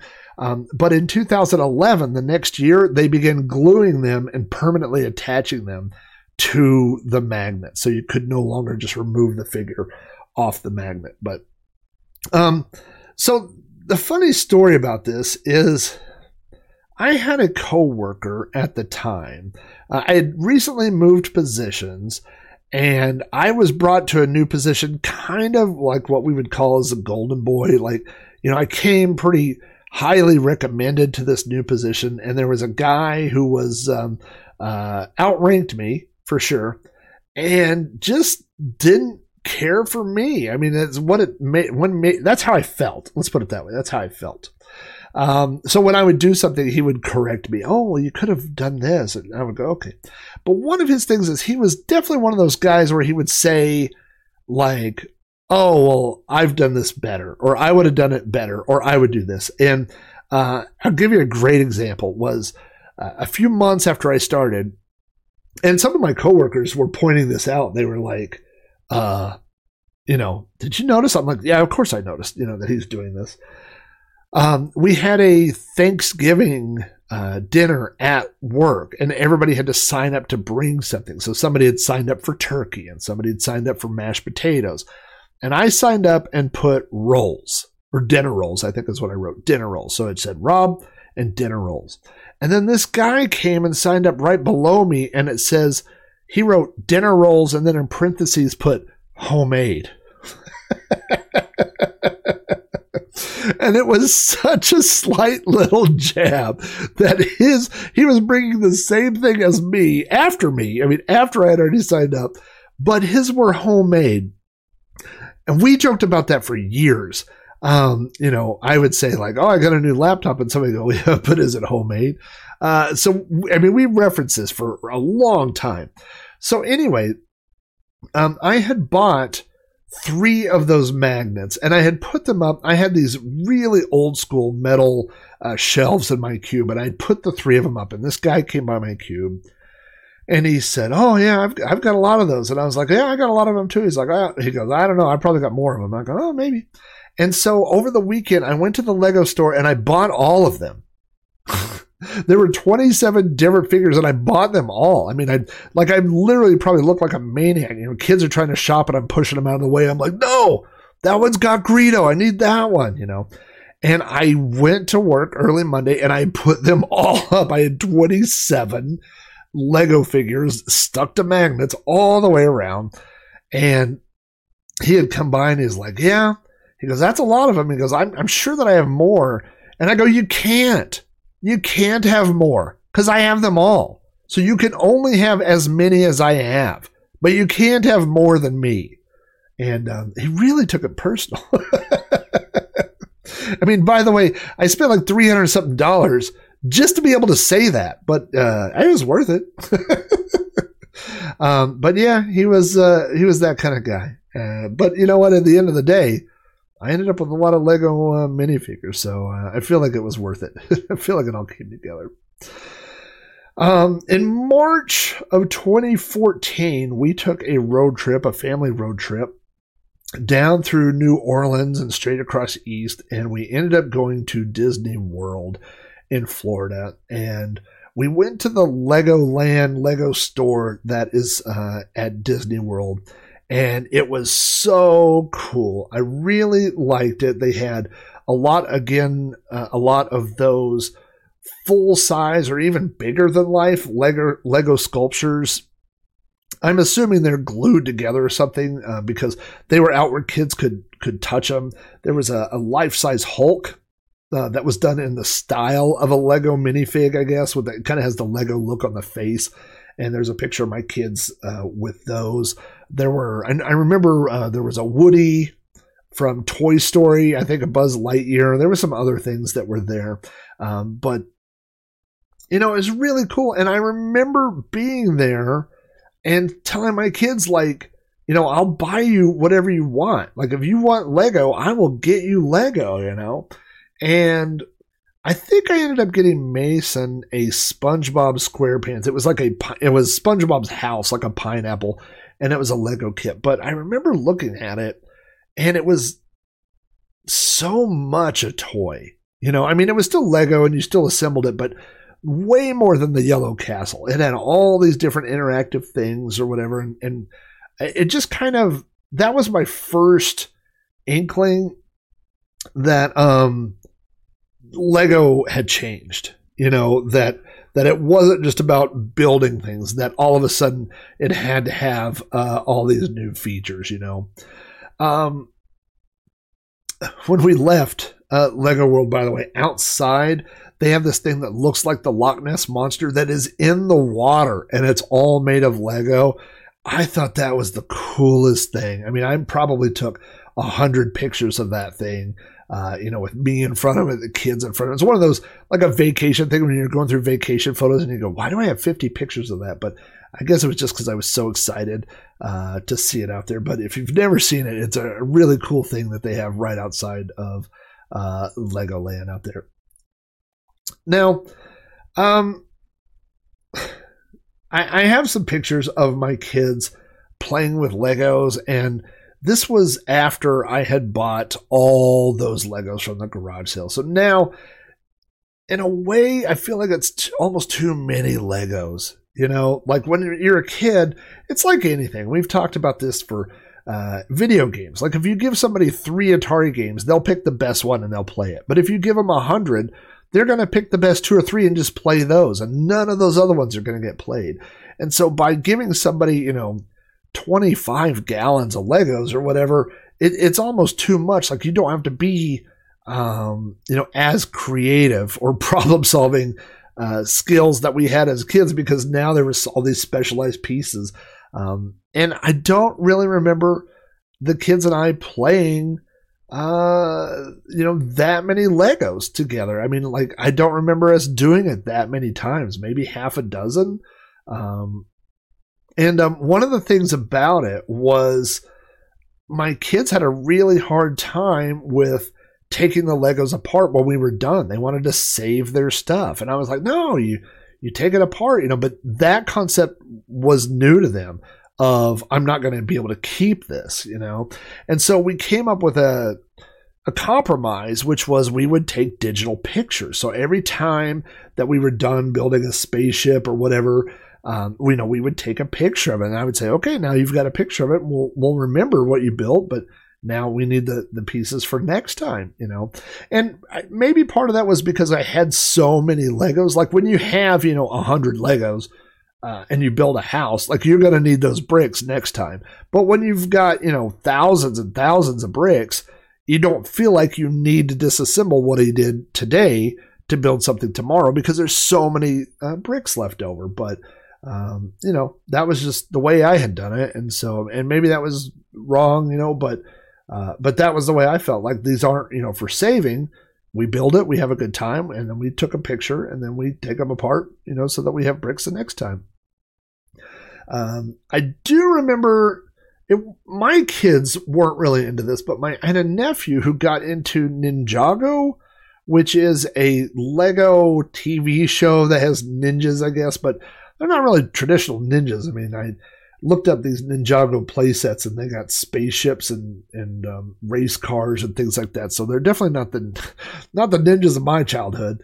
Um, but I remember he asked for a uh, Lego Ninjago playset or you know building set for his birthday, and I was really excited. I was like, "Oh, he wants it!" And it was basically a uh, you know, like a little a soccer. Well, it wasn't like soccer; it was like foosball, and there were sticks that went through, and you put all the people on the sticks and turn it, and there was a little soccer ball, and you, you hit it back. So once you had built it, you made a foosball thing. And again, it's this idea of, you know, you have to build something with Lego, but then it has to do something, and that is what changed from generations. When I was a kid, you built it, and it was enough just to look at, you know, and then I mean, the fun was in the building, but it seems like, uh, and and not to come off as the old man, but uh, that now it's you build it and then it also has to to do something. So and it probably does have to to compare to you know um, or to compete with other kid toys. Um, Lego has come out with some interesting marketing ideas throughout the years to try to stay relevant. I mentioned the Zach the Lego Maniac and Jack the Lego Maniac.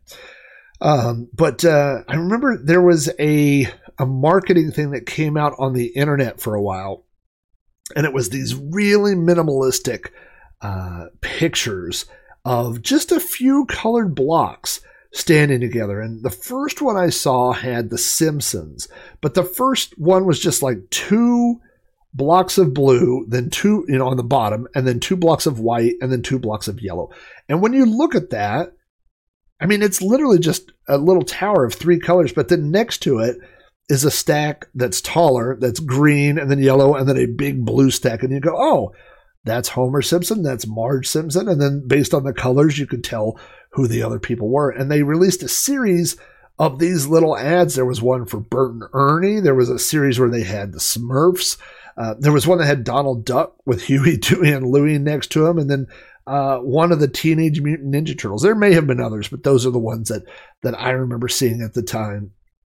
And um, I thought that was a really good idea uh, because they're so minimalistic. It's just again just a little splash of color or the right ratio, and you can you know really present this idea of a figure with with just a few blocks. You know, and uh, it has just the right amount of nostalgia, I think, for people that are my age to want to buy uh, you know, Legos for their kids, which is, you know, what really what a lot of this was about for me was was buying and saving Legos so that my kids could have the same toys, uh, you know, that I had as a kid. Now, starting all the way back, you know, a lot of people have been during the pandemic have been working from home, but I've been working from home multiple days a week for uh, almost 10 years now. And there was a point in time pretty early on, I was doing, I was assigned to a specific project where I didn't have stuff to do. I was only reactive. I wasn't proactive. It was a position where I had to monitor things, and if something went wrong, I had to take action. But that was what I was doing. And so I had a lot of downtime when, when things were going okay.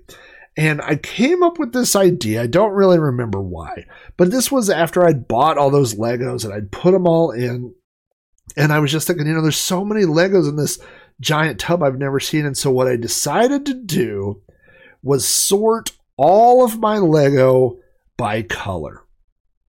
So I went down to Dollar Tree or Dollar General and I bought some of those plastic shoebox tubs. These were actually a little bit bigger uh, than those traditional ones. And I sat at my desk, and sometimes I would be on meetings, and sometimes I would be watching something online. I mean, like training or something.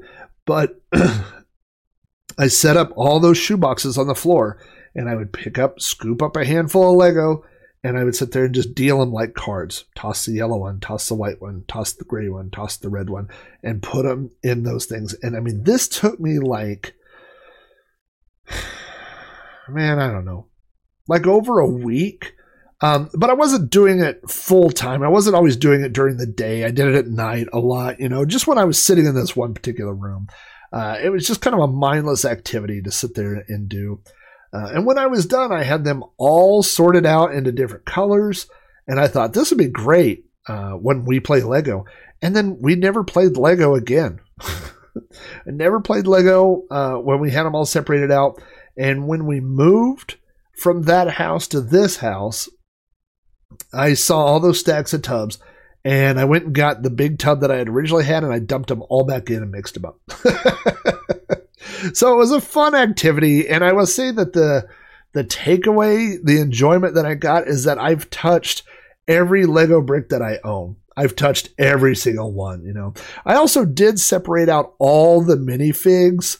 Uh, I don't remember, and I, th- I think all the accessories um, at, at, the same time.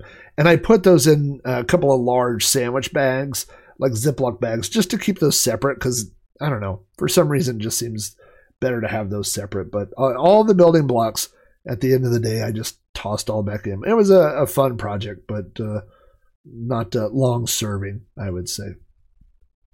Now, in 2014 is when the Lego movie came out, and I took my kids to go see it. We went and saw it, I think, in 3D.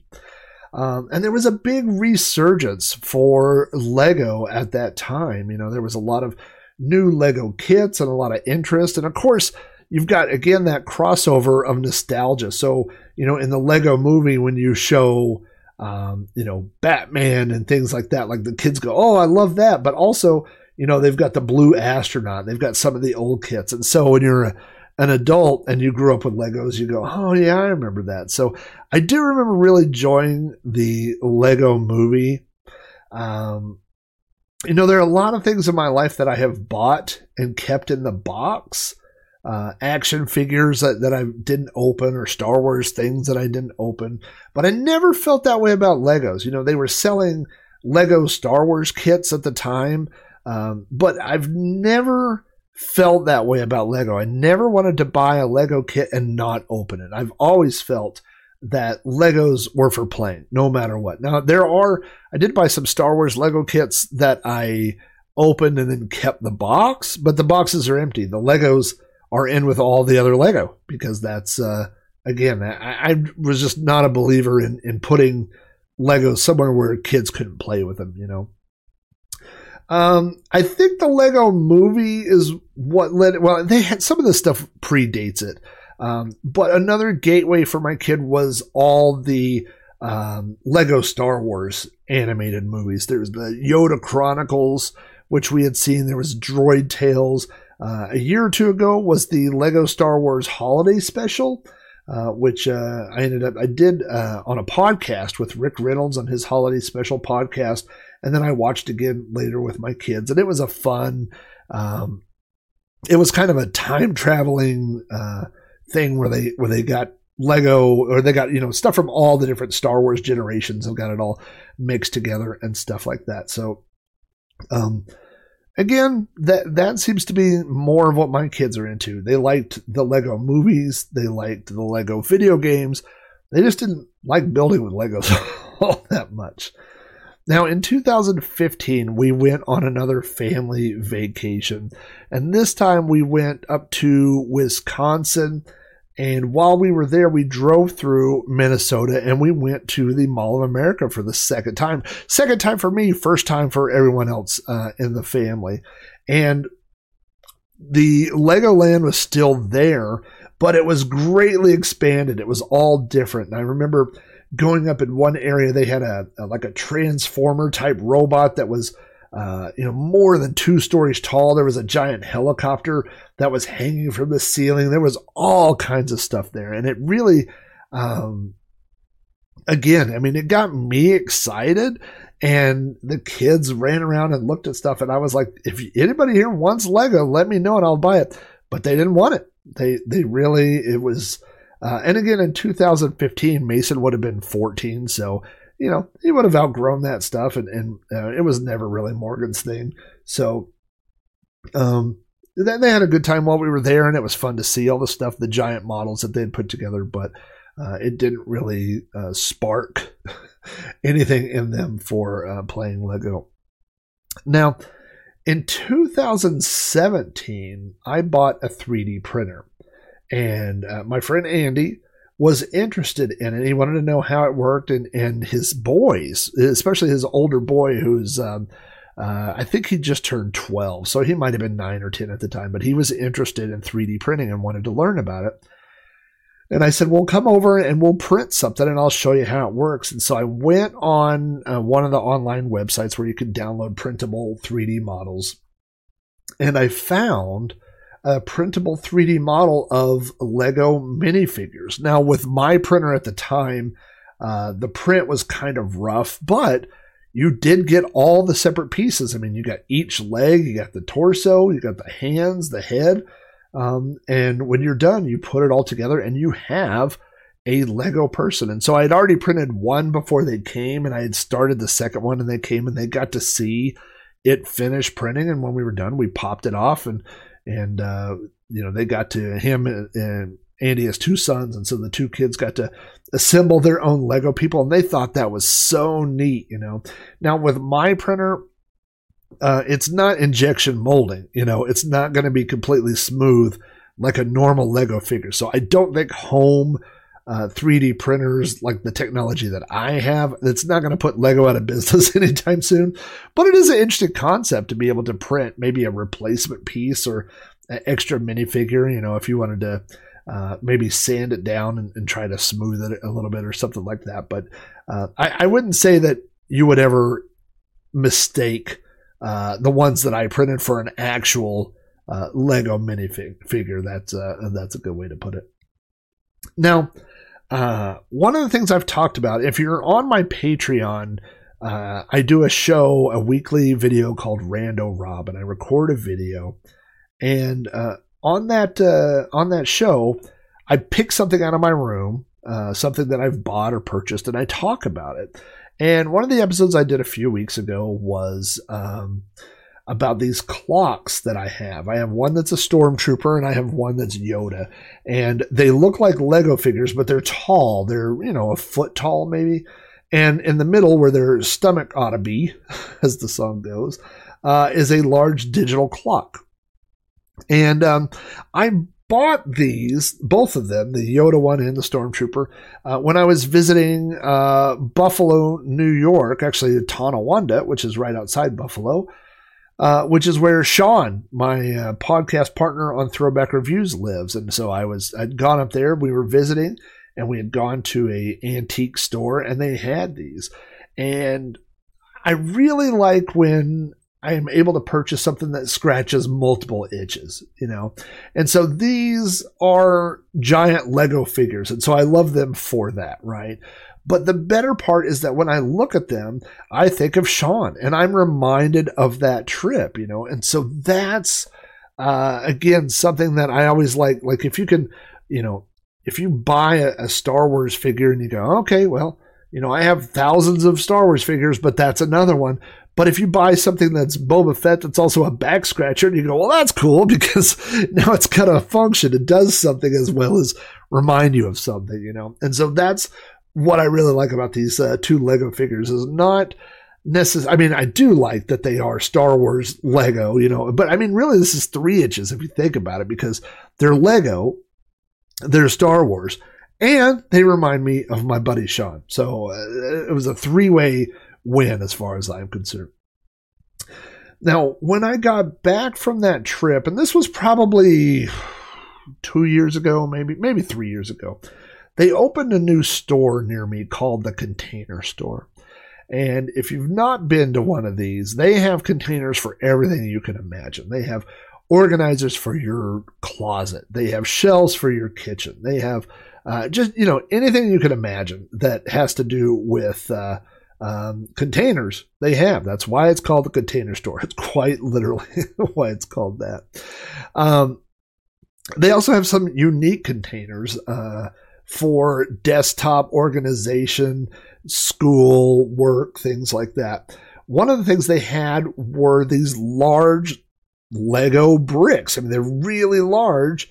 Uh, I say really large. I mean, they're, you know, eight inches by two to three inches, something like that.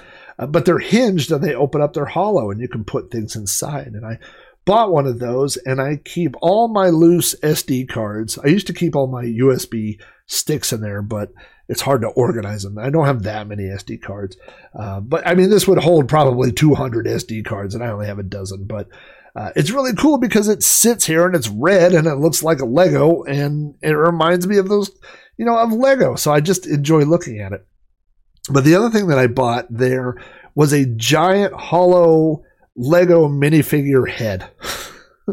and the top of the head comes off and it's hollow. And I think I have, uh, I used to keep my keys and wallet in it. There's something else in it now. I don't remember what I put in it. But um, again, it's that, that just that kind of reminder. And, and like I said about the, uh, the action figure or the Lego minifigures that are also a clock is that it serves two purposes, right? Like it is a storage device. You can put things in it, put it on a shelf, and you go, oh, that's, you know, I could keep things in there. But when I see it, I'm also reminded uh, of Lego. So now, um, I've I've just put a picture on the uh, slideshow. You can see the uh, Lego, the giant Lego head with his head kind of popped off.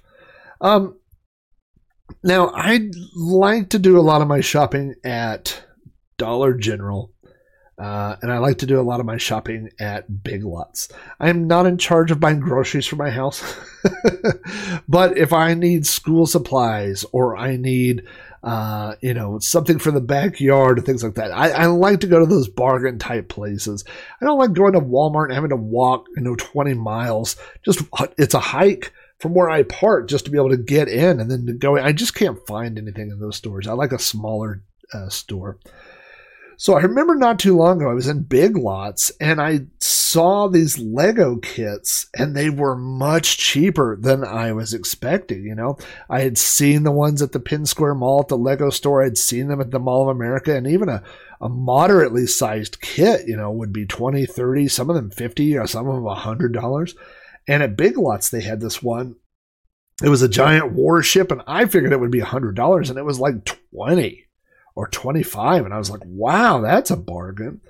And I looked at it, and the company was not Lego. The company was called Bricktech. Now, the Lego logo is universally known. You see the word Lego, it's surrounded by yellow, and then it's on a red background. Well, the Bricktech was also on a red background, but a little, you know, it's a different font.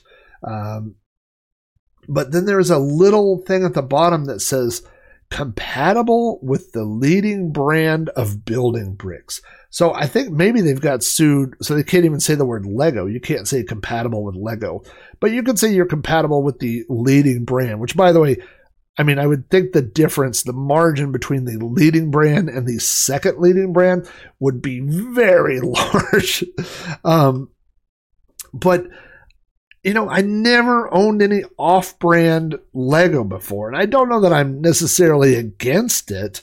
Um, I have seen online where you can buy now, uh, either from Lego or from other people. Like you could go on eBay and type in like five pound bag of Legos, and you could just buy a big thing of Legos. If you want to build, I know people do this. Like if you're wanting to build a model of, I don't know, uh, of the White House. You can order 20 pounds of white Legos. You know, you could get something that would be color specific to what you're trying to build.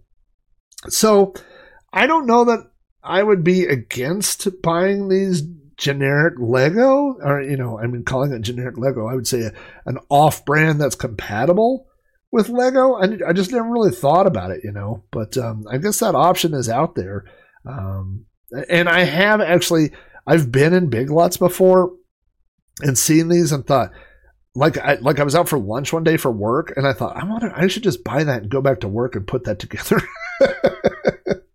this afternoon. But uh, so anyway, I wanted to wrap this up. The last thing that I had on here says, "Where are my Legos today?" Well, they are literally in my garage. Um, at the last house, they, other than the time when I'd sorted them out, they sat in a closet for eight years. Like, I don't think we ever played with them at that house. We only played with them at the previous house. And so, when you've got something like this that's so nostalgic, um, it's hard to part with. When my kids were going to the daycare, I had a bunch of puppets. And I don't remember if I did the episode, if I did an episode on puppets, I don't remember, but um, but I, you know, eventually I donated all my puppets to uh, the daycare. Like, I'm what am I going to do? I like I'm in my 40s. I'm not doing a puppet show for people, you know. And my kids didn't want to play for play with puppets, and not not the puppets I had when I was a kid. So so there's no nothing left for those, you know. So that was a good place to go, and they put them in the kids' room, and the kids play with them, and they have a great time, you know. But I, there's something about the Legos I can't do that with. Like I don't want to donate. Um, I don't. If I were to sell all my Legos now, I have no idea. I really have no idea. Uh, but it would be several, several hundred dollars. It might be over a thousand dollars worth of Legos. So I mean, I don't want to just toss them. I don't want to just give them away, but they are literally sitting in this giant tub in my garage. So what I've told myself is that I'm saving them for the day when I have grandkids. I mean, my son is 19 and a half. Uh, my daughter is 16, so it's conceivable in the next five to 10 years that I might have grandkids. Um, will my grandkids want to play with Legos? That's a tough question uh, you know, my kids weren't that interested in Lego. And you got to think, I mean, th- at the age when I was a kid, when I was enjoying Legos, my kids were enjoying iPads. And so that's what Lego will have to compete with in the future. And, you know, I have no idea what kind of technology we'll have um, when I have grandkids. Will Lego be able to compete with that? I don't really know. Maybe someday I will be in a nursing home and I will just go and I will take my Legos and I'll spend my time by the window um, building old spaceships and and uh, having a good time. So that's where my Lego collection has ended up. I don't don't have a plan with it at this point, but uh, I don't have a plan to get rid of them, but I don't really know what to do with them. So that's uh unfortunately, the end of my Lego story.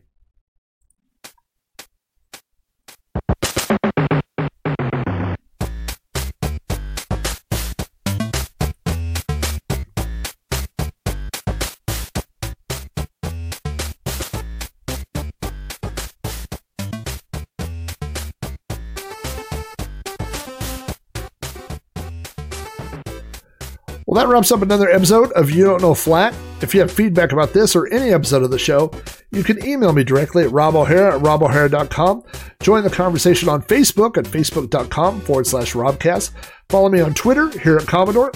Come hang out with us at the Amigos Retro Gaming Discord or leave me a message on the podcast hotline, which is 405 486 YDKF. All patrons of my shows get behind the scenes blog posts, weekly videos, access to the Amigos Retro Gaming Discord server, and other additional perks. To find out more, visit patreon.com forward slash Rob O'Hara. You Don't Know Flack is available on iTunes, Spotify, Google Podcasts, and the RSS feed at podcast.robohara.com. To hear more podcasts from me like Sprite Castle, Cactus Flax, Throwback Reviews, and Multiple Sadness, visit podcast.robohara.com for links to these shows. Thanks again for listening. Now let's get back to building brick houses, and we'll see you here next time on You Don't Know Flack.